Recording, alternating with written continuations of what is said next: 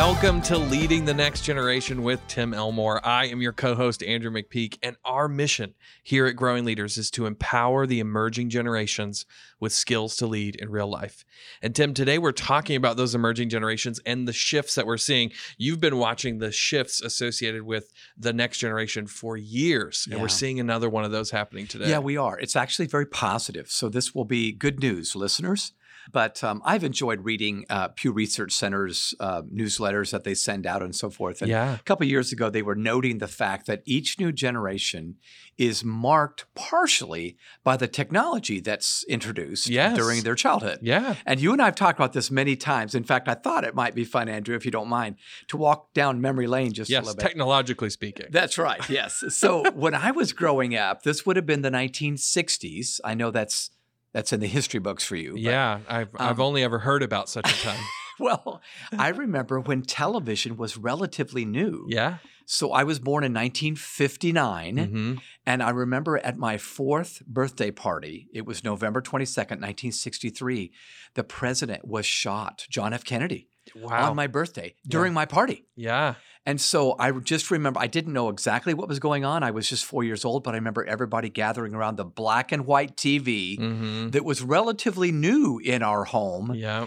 And I just remember thinking, oh my gosh, this person must be important, but come on, let's get back to the party, you know, that sort of thing. Yeah. But television was the piece of technology, believe it or not. We've yeah. it's ubiquitous today, but Yep. um, that was a big deal. What is fascinating is how much people wrote about the TV, the dreaded TV Yes. back then, and how it was entering our homes Oh and warping our minds and all those things, which might partly have been true, but it's very similar to how we talk about technology today. Oh my gosh, it's it? so true. In fact, I remember some very conservative religious groups called it Hellivision. Yeah. Dick Van Dyke is going to lead us down the tubes, you know, that sort of thing. But then Gen X comes along, Yeah. you know, late 60s, 70s, so forth. And um, as they grew up, really the computer revolution was happening. Absolutely. So by the 70s, 80s, we started hearing about computers. And then by the late 80s, we were having them in our workplaces or our schools. And it was early, but Gen, Gen, for Gen X, that was the new introduction. Absolutely. And now you're a millennial. Talk about the what was introduced when you were growing up. Yeah, so I'm a millennial born in 88. So I have uh, early memories were in the 90s, right? Yeah. yep. And of course, the big technology that came along in the 90s was the internet. I remember Yeah, AOL and Yep. um, uh, you know logging into the internet with dial-up, and it And made the the sounds. the worst yes. noise Yeah. known to humankind. Yeah. Uh, which I always tell teachers: go find that on YouTube. It's there, and play it for your students. It's a little piece of history for them. Yeah. Um, but of course, the other major technology that happened when I was young was the introduction of the cell phone. No as well. doubt. I remember when my uncle got a car phone early in the 90s, you know, Oh, Cutting edge. cutting edge. And then I, I remember vividly the Christmas where my mom and my sister, who was, I think, 15 or 16, got their cell phones at the same time. So that's how Oh, new the technology was. Yeah. The teenager and the adult are getting they in it. do? Well, uh, my dad actually did this hilarious thing where he um, he gave them both their packages Yeah. unwrapped and said, "Hang on one second. Goes into the other room and actually calls their phones from his phone. From the yes. so the the package rings and all of a sudden everybody's freaking out because they know what's Yeah, inside. yeah. Um, and of course, so that funny. little phone was a small little Nokia Yeah. device. You remember Yeah, those? I do. Uh, where we had T9 texting. If there, there's probably Okay, a millennial out there. T9. Take- Yeah. Okay. So, and the early phones did not have the full keyboards. I remember when the Blackberries came out and everybody was like, Yeah. a full keyboard. I can't Yeah. imagine this. Or the sidekick where you flipped it on the side. But before that, we were using T9, which is uh, the texting method where the letters are associated with the numbers Yeah. on your 10 digit keypad. And so you were, you had to, in order to type the letter A, you push the number one once. To type the letter B, you have to push the number one twice, right? Yes. And so you're you figured out how to do this. Yep. But I had friends who, I mean, they were typing 30 or 40 words per minute using T9, which is Yeah. just an insane yeah. uh, achievement. But those are the early days of No doubt uh, about it. millennials. Yeah, and those are fun memories. Yeah. And now Generation Z or Generation Zoom Yeah. is, has uh, arrived, and Ooh, they're that's called Zoom true. because yeah, because of their spending their life on Zoom right now. But um, they, as they were growing up, that the smartphone, not just the cell phone, became Yes. ubiquitous. Yep. And now it seems like everybody's got a smartphone. They're on social media, and it has truly been a game changer. The bottom line, the reason I wanted to open with this, uh, listeners, is because Clearly, there is new technology that marks each new generation. Yeah. But um, I think today with Generation Z, uh, both the technology and the pandemic they're experiencing as they grow up went from public to their anxieties went from public to private. Yeah. The screens are no longer public like a television. So it's now true. on their phone. Yeah. And the anxiety, which was once private, is now public. We're all fretting about this pandemic. That's Just true. when we thought it was over, the Omicron variant pops out, and then there'll be another one. Yep. In fact, I think we're just going to need to get ourselves psyched up. We're going to have to learn to live with this COVID 19 thing, just like we had to learn to live with September 11, 2001. yeah. We thought, oh my gosh, we'll never, well, no, we made it. Yeah. It's just a little more hassle. Things are right different. yeah. Yeah. So, listeners, the pandemic and technology has made the anxiety huge Yeah. because it's gone from private anxiety and private screens to public. But it's also introduced a shift that I want to talk about today that I think is actually very positive. Hmm, I love that. Yeah.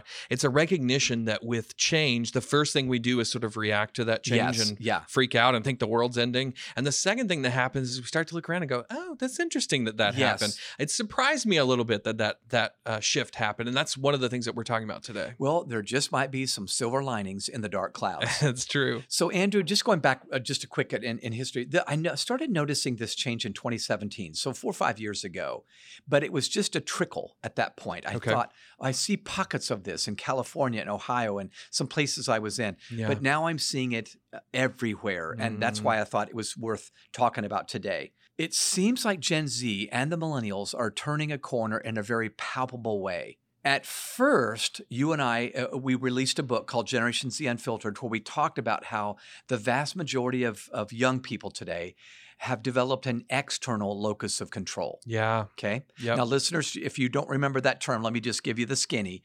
Uh, Dr. Julian Rotter, back in 1954, created a scale when he was working at Ohio State University.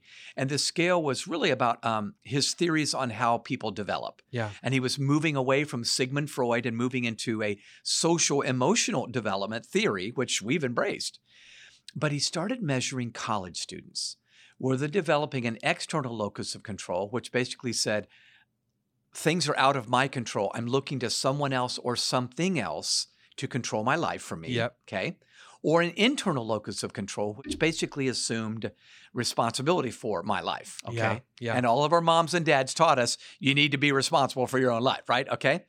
Well, just to get to the bottom line here, over the decades since that scale was issued to thousands and thousands and thousands of students over the 1960s, 70s, 80s, 90s, and into the 21st century, we have noticed a gigantic increase in external locus of control Mm. the vast majority of Generation Z students, they're not bad kids, but um, they would be external locus, meaning if I were to give them a voice, I feel my life is overwhelming and I'm looking outside to some external person or force to somehow control my life, Hmm. you know, control the outcomes of my life. That's a better. They're not looking for somebody to control the life, but control the outcomes.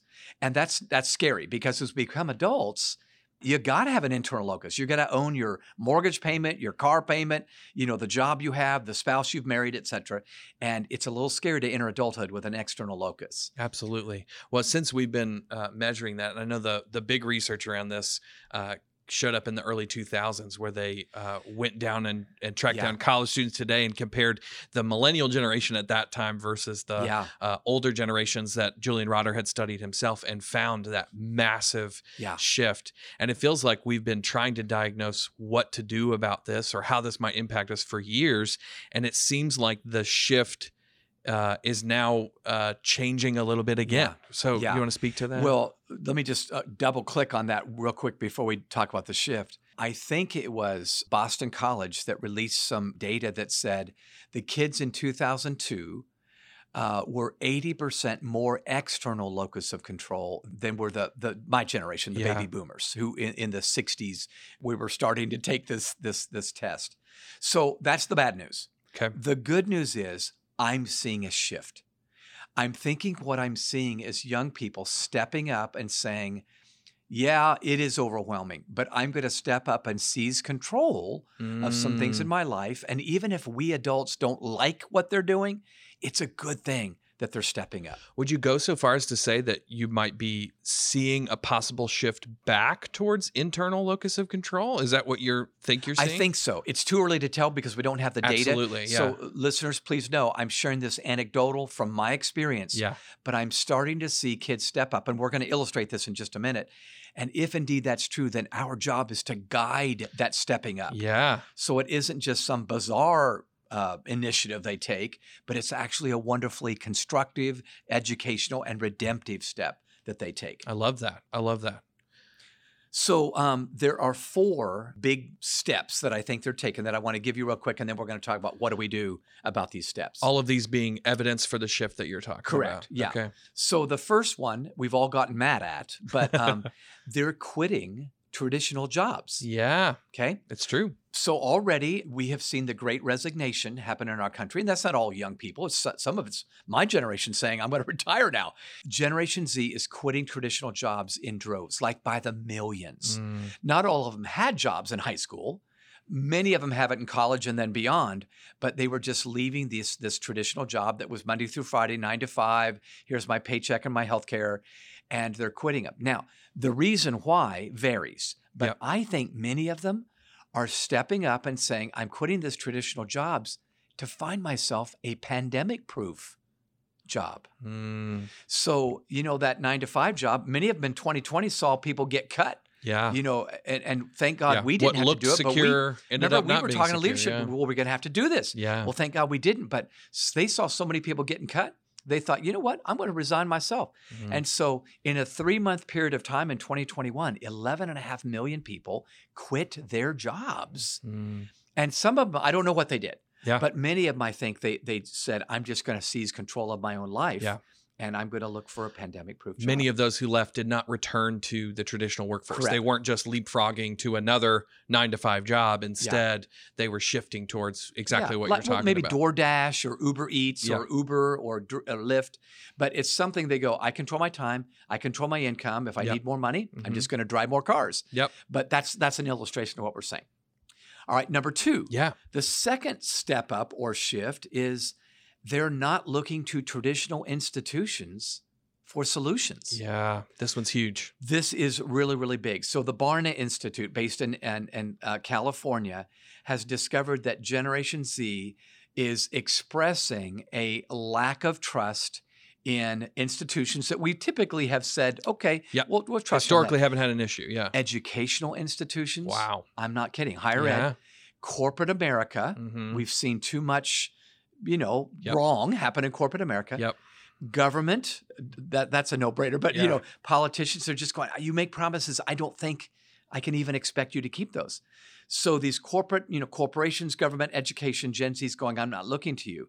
Now, the good news is if I can share a sidebar, they are saying, I will trust someone who's older that Yep. I know. Yep. Yep. Yep. It's personal. It's about personal That's right, yeah. relationships and connections. Yeah. So I remember speaking to an audience of students. It was a large audience, it was about a thousand students.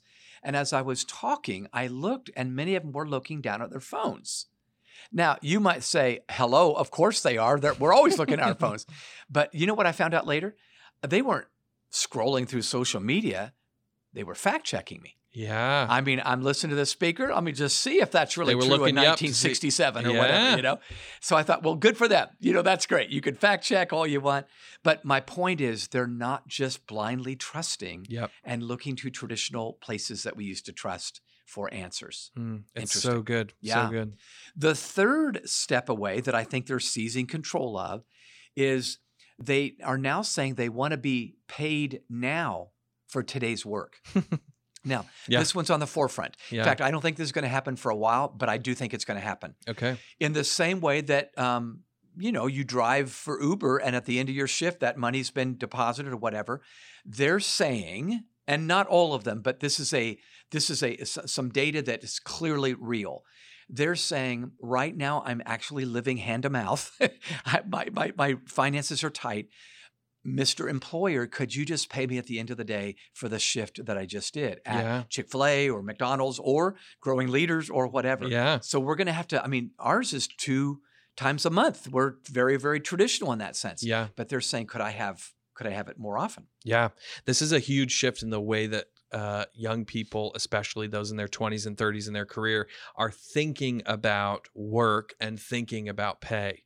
Especially the pandemic sort of fueled this one. I think Yeah. it was already headed in this direction, Yes, but yeah. we became more conscientious of our uh, work-life balance, which I know is Yeah. a term that's been used and overused during the pandemic. But the reality is, it shifted the way that we thought about work, and I think that's most especially for young people who are very early in their career, going, you know, I've only been in this five or ten Yeah. years. Why does it have to be this way? You know, Yeah. and a lot of them are asking that question. Yeah. So the data on this one, real quick, Andrew, is the Harris poll. Um, according to a U.S. Uh, workers poll from Harris, 83% believe they should have access to their earned wages at the end of the day. Mm. So that's That's a huge number. 80 83 out of 100. Yeah. Yeah.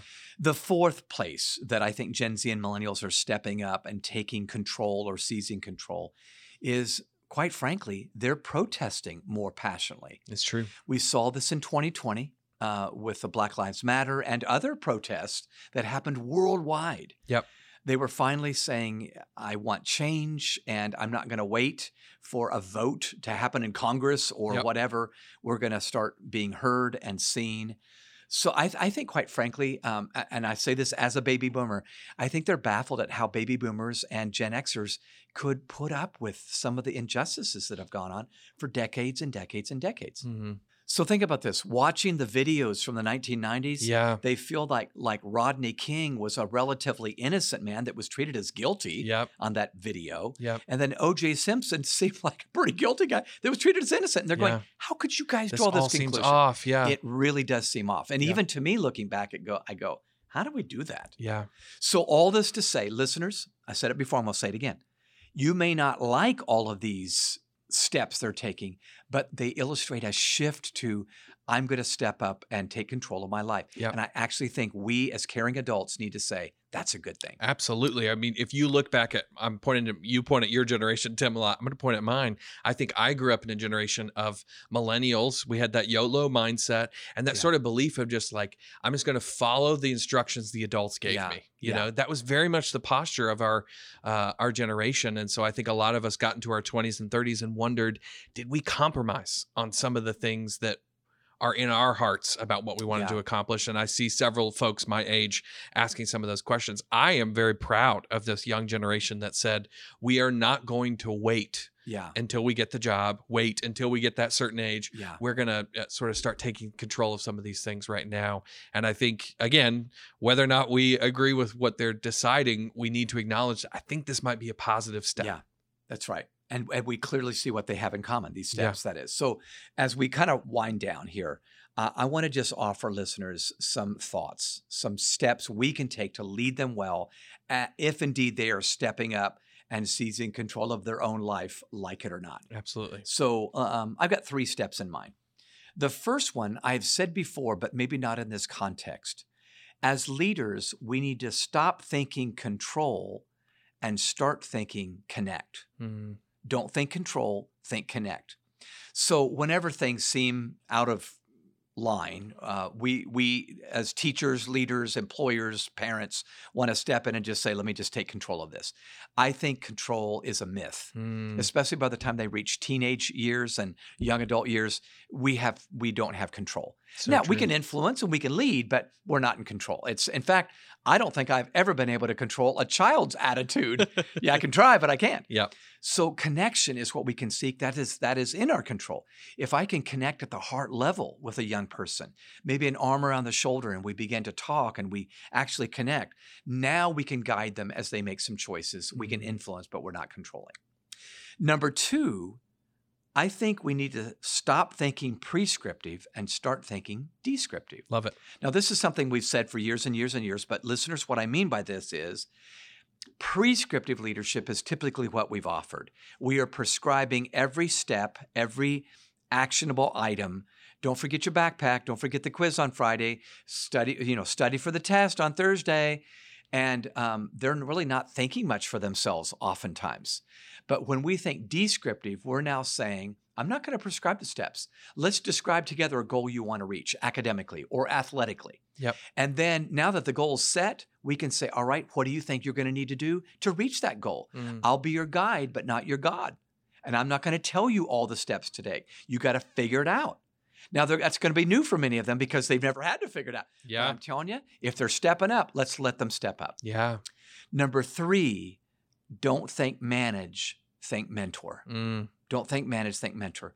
Teachers listening, we even use the term classroom management. Yeah. And, and, you know, and it's like we're trying to manage the chaos. Yeah. So that might work when they're in kindergarten. That's but right, It's yeah. a total. It needs a totally different thing now. My gosh, I don't know one young person that's going, I would just like to be managed. Would you manage me? I do know some that would say, Could I get a mentor here? Yeah.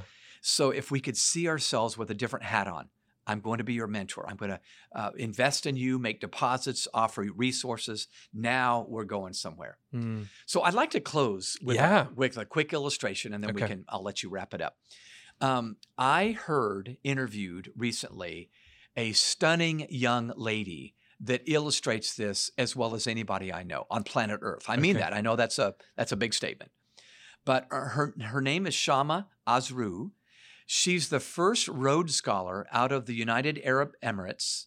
So she goes to U. She lives in UAE, and she uh, went to NYU at Abu Dhabi. Okay, so, it's she's like overseas. Abu Dhabi campus of That's NYU. right, yes. Wow. yeah. So um, she graduates uh, as a Rhodes Scholar. So she's she's sharp. Very sharp. At 22 years old, recently graduated, she's given a government position Okay. for the federal government there. She uh, was elected as the Minister of State for Youth in her country. Sounds like a big job. She still is a youth. She's just 22 years old. She's Yeah. not even 25 years old, where her brain has stopped developing. She's 22 years old, but she takes over and she is large and in charge. I've heard her interviewed. She's very humble. She's very sensible. She's not cocky, like, look what I'm doing now. But she is saying, here's what she said. When she's asked the question, why and aren't more of you young adults in, in office? Ex- that- the interviewer, I think, expect, well, we're not really ready. Mhm. She said, "Oh no, no, no, no, we're ready."